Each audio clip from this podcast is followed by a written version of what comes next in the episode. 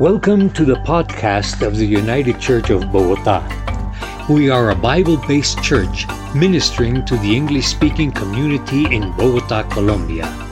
We invite you to join our diverse fellowship as we encounter God in worship and experience the impact of His grace on every part of our lives and in our world.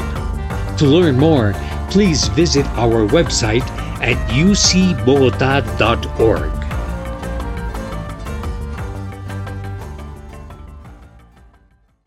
This morning, though, we're going to be continuing in our series to the book of Acts. We're currently in Paul's third missionary journey. Um, he hasn't done much journeying at this point, as I think the entire time we've been in his missionary journey. This time, he's been in Ephesus. And this morning, he will still be in Ephesus because there's a lot going on there um, in Ephesus. So, um, last week, Justin brought us the word. He brought us um, this story about the sons of Sceva, these and these magicians and the focus on the dark arts and magic that the people of Ephesus had. And it was amazing because the Lord, in His grace, confronts um, these people and shows them Himself, shows them His power. And we see an amazing revival where all of these uh, uh, wizards, these magicians, these um, people practicing magic burn their stuff and turn from it to the living God. Pretty amazing. But this week, we see that there's been a little bit of a, uh, a shift um, in Ephesus that's happened as a result of this. And so today we're going to look at the aftermath of this amazing revival.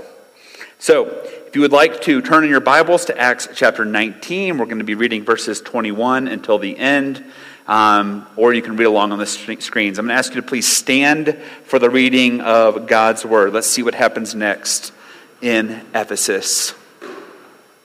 Now, after these events, Paul resolved in the Spirit to pass through Macedonia and Achaia and go to Jerusalem, saying, After I have been there, I must also see Rome. And having sent into Macedonia two of his helpers, Timothy and Erastus, he himself stayed in Asia for a while. Sorry, I started early. About that time, there arose no little disturbance about the way, the way being Christianity. For a man named Demetrius, a silversmith, I'm reading from the wrong version. Let's go ahead and switch to the version you guys can all see. A silversmith named Demetrius, who made silver shrines of Artemis, brought in a lot of business for the craftsmen there. He called them together along with the workers in related trades and said, You know, my friends, that we receive a good income from this business. And you see and hear how this fellow Paul has convinced and led astray large numbers of people here in Ephesus and practically the whole province of Asia. He says that gods made by human hands are no gods at all. There is danger not only that our trade will lose its good name, but also that the temple of the great goddess Artemis will be discredited, and the goddess herself, who is worshipped throughout the province of Asia and the world, will be robbed of her divine majesty.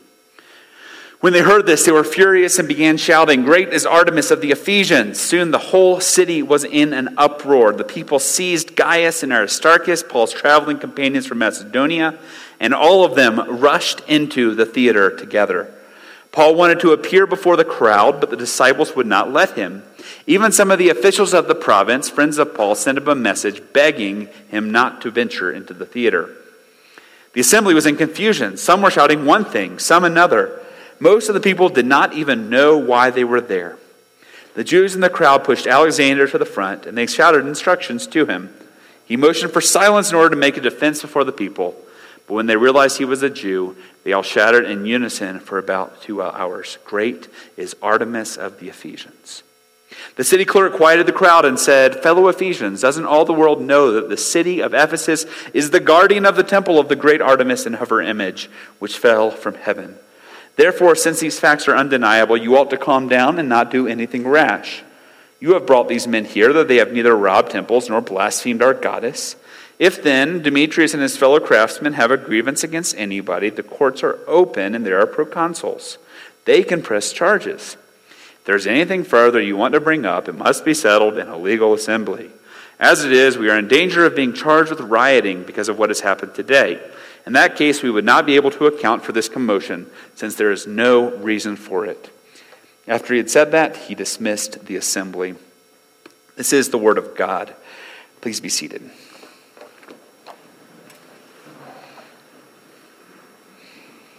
Let's pray. Father God, thank you so much for your word. Thank you that um, even this historical event we, can, event, we can see your power um, and your glory um, and uh, the way that you change lives and hearts. I pray, Lord, this morning you would do the same for us. Pray all this in Jesus' name. Amen. So I'm going to spoil a movie for you. And I think that's okay for two reasons. One, the movie's 18 years old. And two, the movie is not very good.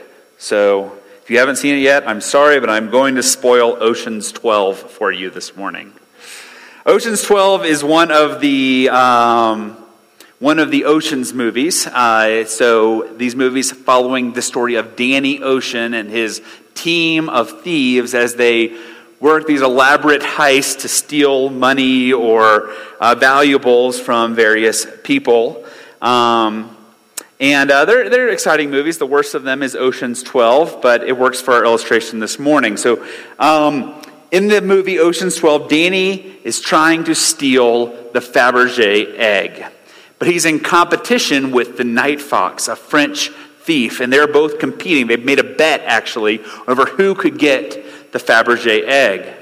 And the movie twists and turns, and like all the Ocean's movies, you don't really know what's happening until the end when the Night Fox comes to George Clooney's Danny Ocean and says, Well, you've lost. I have the Fabergé egg. And we see this flashback of the Night Fox jumping between all of the lasers to grab the beautiful Fabergé egg and to keep it for himself. And so he's like, Danny, you lost the bet. And Danny, with his wry smile, looks at him, and all of a sudden, the night fox's smile starts to go away because he realized he'd been had. You see, before it had even been put in the museum, Danny and his team had switched, had replaced the expensive, beautiful Fabergé egg for a fake replacement, a replacement that was worth nothing at all. So, in fact, Danny Ocean and his team had won. The egg of immense value had been replaced with something of no value at all. This is what idolatry is. Our topic this morning is idolatry. Idolatry is when we replace something invaluable, something with extensive value, for something of no value. Something that we think is going to give us what we want that is actually unable to do so. John Calvin, the reformer, the Swiss reformer, once said, Our hearts are perpetual idol factories. We're constantly churning out fakes, churning out things that cannot give us what we want, and yet we continue to ask for them to do so. Demetrius, our silversmith, our friend in this, in this passage, has a literal idol factory in the city of Ephesus. He makes little shrines to the goddess Artemis. And that's a big deal here in Ephesus because Ephesus is the home of Artemis. One of the original seven wonders of the ancient world was the great temple of Artemis. This gigantic Greek style temple um, that um, was located right there in Ephesus. And it housed the statue of the goddess Artemis and apparently was where she lived or where she was worshiped. And so people from all over Asia would actually travel to Ephesus in these pilgrimages to worship the goddess Artemis.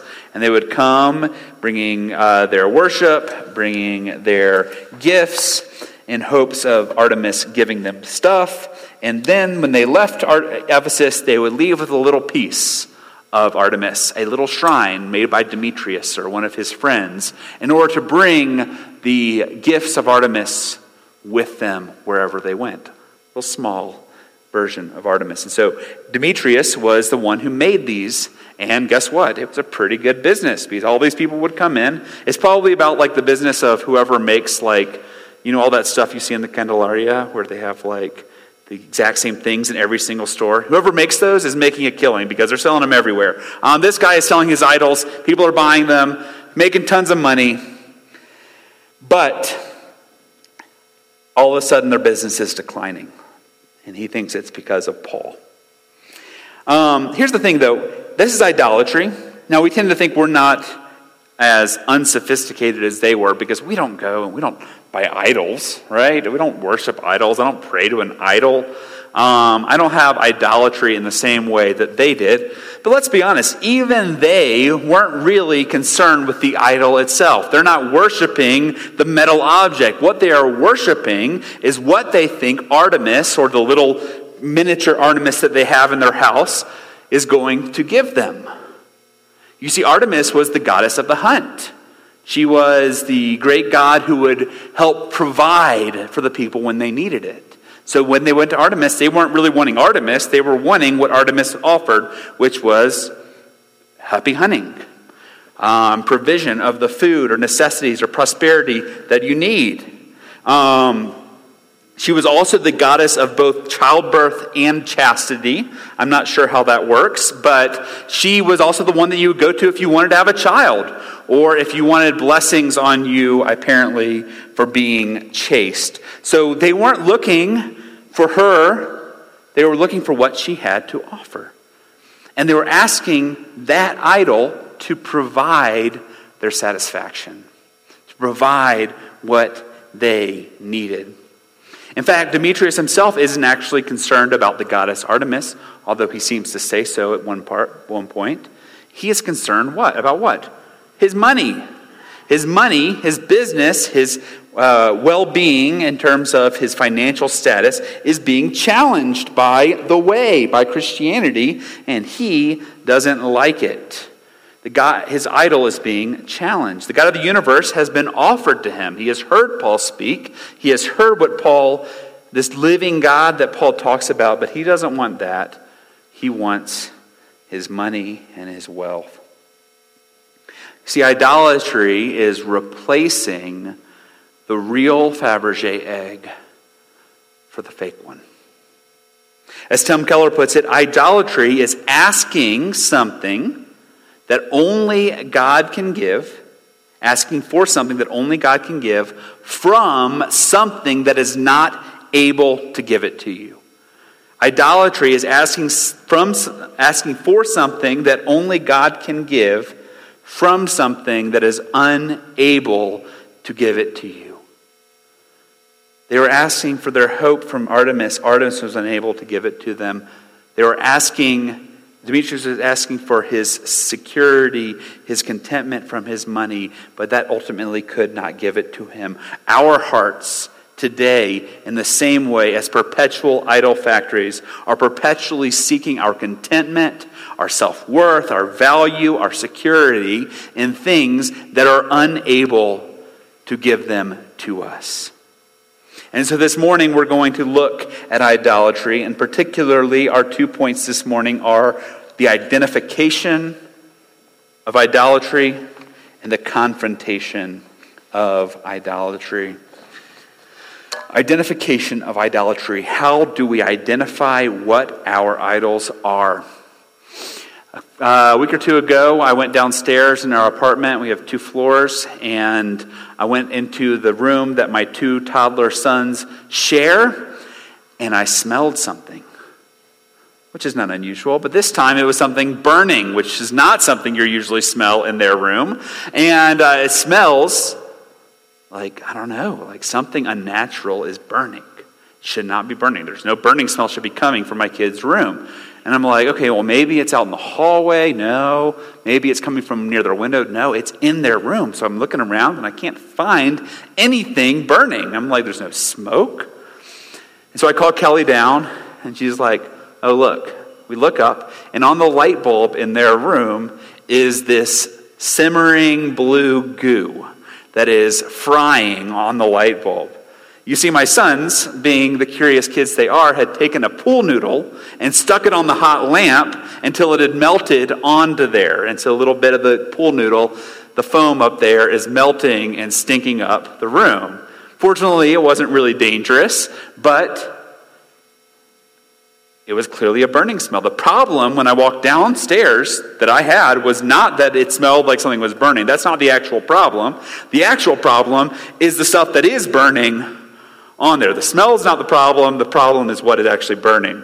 Same thing with our idolatry. Our idolatry, the real problem is the idol underneath. But sometimes we are made aware of the idol by looking at the symptoms that are caused by it. There's a lot of symptoms that our idols produce in our lives, in our hearts, in the ways that we they expose themselves externally. But this morning from this passage, I want to look at two in particular. First, I want to look at our anger, and two, I want to look at our anxiety. Uh, anger is the first one we see in this passage. You see Demetrius and his friends, uh, their idol is their own wealth and prosperity. We know that because he says it very clearly in the first few verses of this passage. Their wealth and their prosperity has been challenged, has been threatened by the way, and they are demanding it back. And so, what is the symptom that shows up as a result of their idolatry? Well, look at verse 28. When they heard this, meaning the people who are there listening to Demetrius, when they heard this, that their money was being threatened, they were furious and began shouting.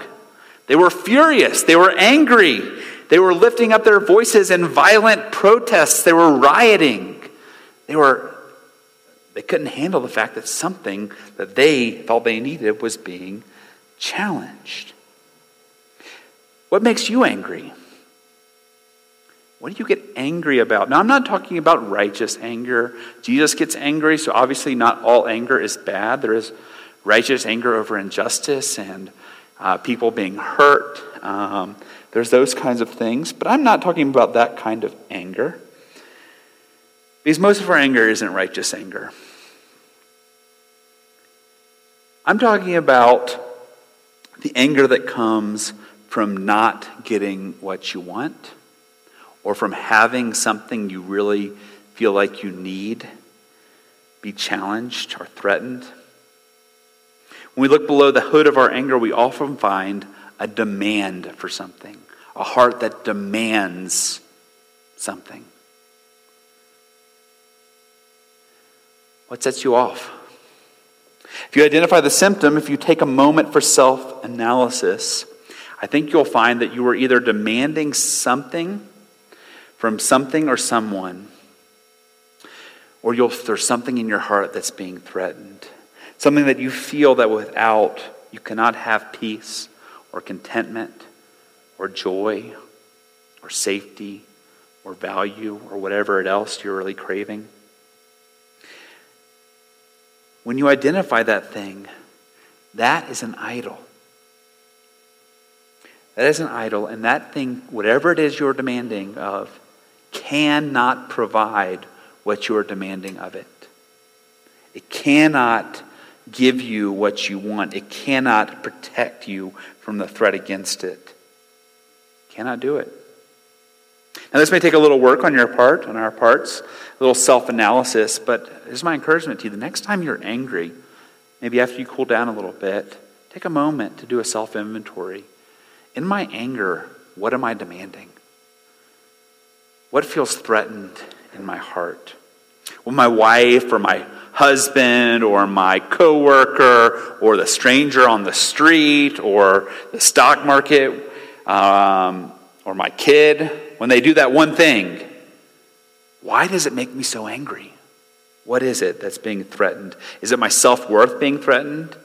Is it my control? Is it my reputation? Is it my wealth? Is it my freedom? What is being challenged? Identify that. Find an idol. It shows you what your heart really worships. Not only anger, but also anxiety helps us identify our idols. Um, there's this group of characters that perhaps you didn't notice as I was reading. I didn't notice them the first time. But there's apparently, at this protest in the theater, um, it says the assembly was in confusion. Some were shouting one thing, some another. Most of the people didn't even know why they were there. So you have this protest going on, and then in the middle of the crowd somewhere is a group of Jews. Um, the Jews would have been like the religious Jews, um, followers of the Old Testament law, Pharisees, right? The Jews in the crowd get get worried. Because all of a sudden everyone's angry, and they're angry at Paul, and Paul's kind of like a former Jew who's now a Christian, and they're going to, con- to confuse Christianity and Judaism. So all of their anger is probably about to come towards us right? So we got to make sure we got we got to plan, we got to control this, we got to manipulate the situation right to make sure that no one confuses Christianity with Judaism. Because yeah, sure, the Christians can have a bad name, no problem, but we've got to protect ourselves. We have got to control and manage ourselves. You sense a little bit of anxiety with the Jews as they say, it says this the Jews in the crowd pushed Alexander to the front and they shouted instructions to him. So you can kind of picture the scene. Alexander's going up there to try to talk to this gigantic crowd of angry people. And they're like, hey, say this. Hey, say that. Hey, make sure you say it right. Um, and he says, starts to talk. They shut him down. It doesn't really work. Doesn't really provide them the, the what they want, but it does show us a little picture of anxiety, right? Our anxiety encourages us to want to try to control or manage our situations. Why?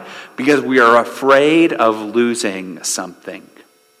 We try to control or manage to avoid losing something. Something that we are depending on for our value, for our peace, for our contentment, for our joy, for our safety. It's the things we obsess over, the things we dwell on. I'm not talking about the good kind of anxiety that protects your life. I'm not even talking about the uh, type of anxiety that's clinical where you just feel anxious because of uh, imbalance of chemicals in your brain, not because you're actually anxious about in, anything in particular. I'm talking about the thing that you are so afraid of losing that you obsess over, that we obsess over, not of controlling and managing, right? Or that we maybe in our anxiety we try to run away from and escape from. If you can identify that thing that you are afraid of losing, you will find an idol. What are you afraid to lose? What are you obsessed over controlling or managing? Is your family? Is it your health? Is it your money? Is it your relationships? Is it your safety? You think that some one of those is going to provide you what you need, you're going to find an idol. Here's a side note. Sometimes our idols, as you're kind of looking for them, as you're kind of trying to identify them, it's, they're difficult to identify because we have convinced ourselves that our idol isn't an idol at all. Rather, it's a virtue. Our idols aren't idols, they're virtues. That's exactly what Demetrius and his friends are doing here. They start off by being pretty honest. They say, You know, my friends, that we have received a good income from this business. And you see and hear how this fellow Paul has convinced and led astray large numbers of people here in Ephesus and practically the whole province of Asia. He says that gods made by human hands are no gods at all. All right, you start off with him being pretty honest. This is impacting my business, and I don't like it. But then he kind of switches here, and he makes it about something else. He says, Well, and, uh, well, there's great danger not only that our trade will lose its good name, but also that the temple of the great goddess Artemis will be discredited, and the goddess who, herself, who is worshipped throughout the province of Asia and the world, will be robbed of her divine majesty. He puts his virtuous tent to his idolatry. He's saying, hey, this isn't about me, really. This is about the goddess Artemis. And the goddess Artemis wasn't just a religion. This is the, the public symbol of our town. So, this is the symbol of patriotism for all of Ephesus. So, he makes it about civic pride and patriotism and being a good citizen, when really he's just wants his money. I think we do the same thing. I think sometimes we have an idol that we've disguised as a virtue. Let me give you a few examples. This is not exhaustive. Imagine that you want this, people to see how hard you are of a worker. You're, you're a good worker. You're diligent. You get things done. You're a problem solver. But really, you're just hiding over workaholism. A desire to just find your identity and your meaning and your life completely in your work. You've convinced yourself it's a virtue. Maybe um, it's relationships, right? Like, oh man, you're just such a loving person. You're always the person there for the person who's struggling. You're always saying kind things. You're always being super thoughtful of other people. You're a nice person. But deep down, you have this deep, this idol of other people's opinions, of other people's approval of you.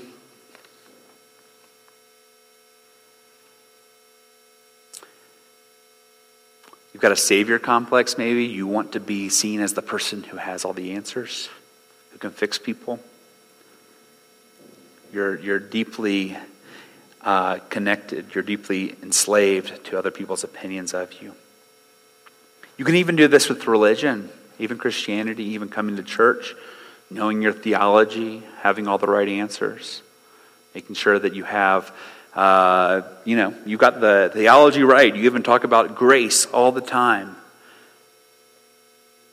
You go to church every day. You read your Bible. You know your Bible back and forth. You study. You pray. And that's great. But is, it, is there maybe underneath an idol of needing to be right, needing to be holy, needing of, on your own merits, needing to be self righteous? or needing to be seen by others as being righteous. You're an idolat, you have an idolatry of other people or your own self perception that's going, to, that's going to make you feel content or okay. Let's be honest. Let's be honest when we look at ourselves. In order to identify our idols, we not only have to look at the external, but we have to identify the motive. What are our motives for doing things? And the reason we identify them is so that we can repent. That's what God calls us to do. He calls us to be people who re- repent, who look at our hearts and say, oh, wow, I just noticed that. Lord, forgive me. Help me to change. And that's what God does. God comes in and he confronts our idols. So that's our next point. He confronts our idols. Um, we can't confront our own idols. That's the problem. We can't really confront them ourselves. Our idol factory, our heart, is constantly turning out idols. And if you've ever tried to get rid of like one idol, how quickly did your heart start coming up with another one? Happens so quick. Our, our hearts constantly are producing new and new idols, ones to replace the old ones. In order for our idolatry to be confronted, we need God to confront the entire factory. We need God to confront our hearts. Let's look at what the town clerk, the city clerk here says um, to the crowd. I think we get a couple things from what he says. He makes a couple good points to the crowd that actually, if we think about them, help us understand a little bit about what God is, at, is doing here in Ephesus. The city clerk comes up for the crowd, he quiets the crowd, and he says, Fellow Ephesians, doesn't all the world know that the city of Ephesus is the guardian of the temple of the great Artemis and of her image which fell from heaven? Therefore, since these facts are undeniable, you ought to calm down and not do anything rash. Let me put what he's saying in other words. In other words, hey guys, Artemis is awesome. She is great. We've got this huge temple here. She is so powerful. And so we don't have to worry about it. If she is so powerful and she is so great, we don't have to worry about this little the way message that Paul is, is teaching. We don't have to worry about Christianity because Artemis will show us her power. We don't have to worry about it. Chill out.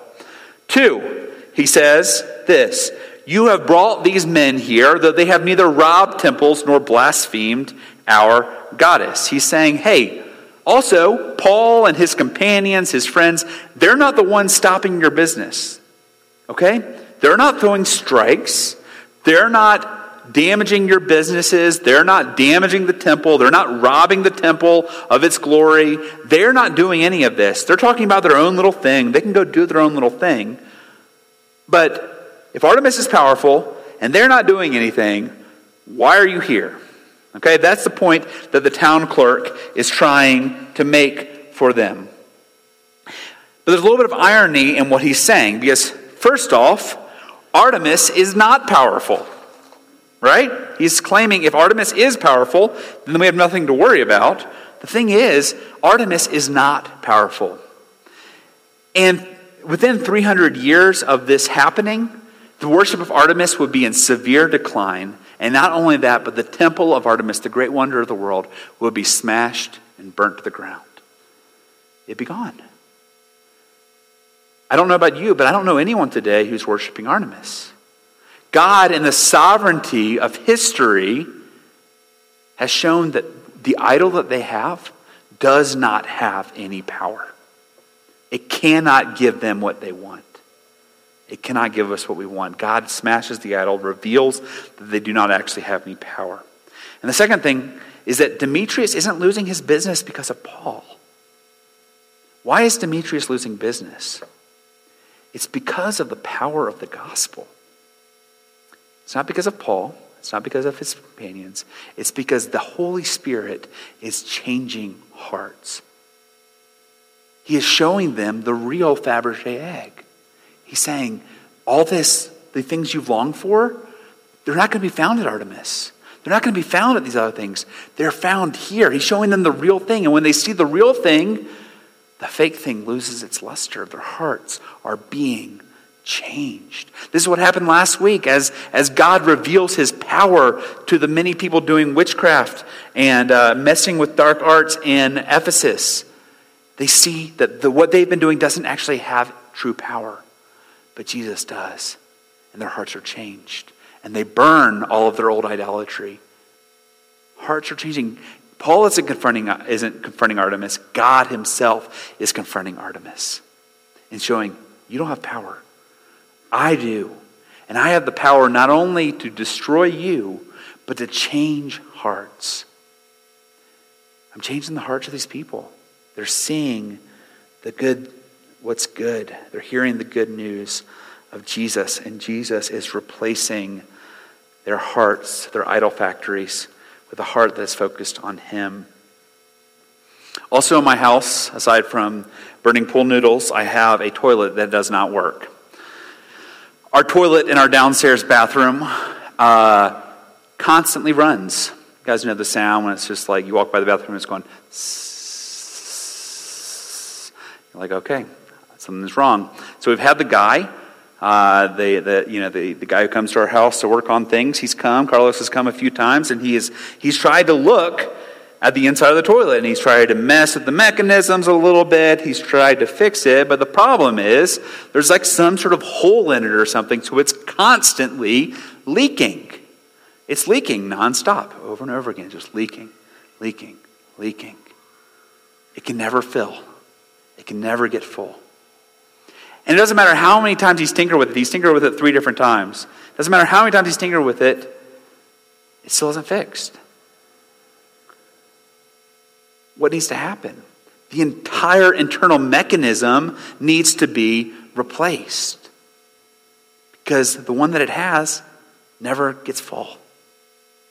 That's the story of our hearts. Our hearts are like toilets. No. Um, our hearts need to be replaced. They need to, we need to take out the idol factory that is in there we don't need to. God needs to take out the idol factory that's in there and replace it with a heart that is focused on Him. And that is what the story of Scripture tells us He is doing. Through the power of the Holy Spirit, He says our hearts are being renewed to want Jesus more and more and to want idols less and less. The idol factory is being remodeled, it is being renovated, it is being replaced for something better. And in fact, it's actually on the cross that Jesus ultimately accomplishes this. Because on the cross, he dies, but then he raises from the dead. He rises from the dead to show that he, not anything else, not our sin, not our shame, not our idols, none of it has power. He has power. He has the ultimate power. And he is going to give it to us. He's going to change our hearts to make us long for Him. And as He changes our hearts, guess what? Hearts actually start to fill. And the things that we want our idols to give us, we find are actually met in Him. In Him, we find peace, true peace that passes understanding, contentment that passes beyond our circumstances. We find eternal safety and security in the arms of Jesus. And we find love and value, an unending and never surpassed love and value that comes from the God who created you. So, what do we need to do? We need to repent from our idols, and we need to ask God to change our hearts. And it calls us to desire Him more and more. Let's do that now. Father God, I pray, Lord, that you would be at work in our hearts, that you would be changing them. You would be causing them to, to stop running to other things that cannot give us what we want, what we need. But make us see you. Make us see that not only you provide what we need, but you are what we need. You are the fulfillment of what our hearts long for. Help us to see it. We need it. And we can't make ourselves see it. We need you to do it by the power of your Spirit. Pray all this in Jesus' name. Amen. Thank you for listening to our podcast. If you would like more information or would like to support the ministry of UCB, please visit our website at ucbogota.org.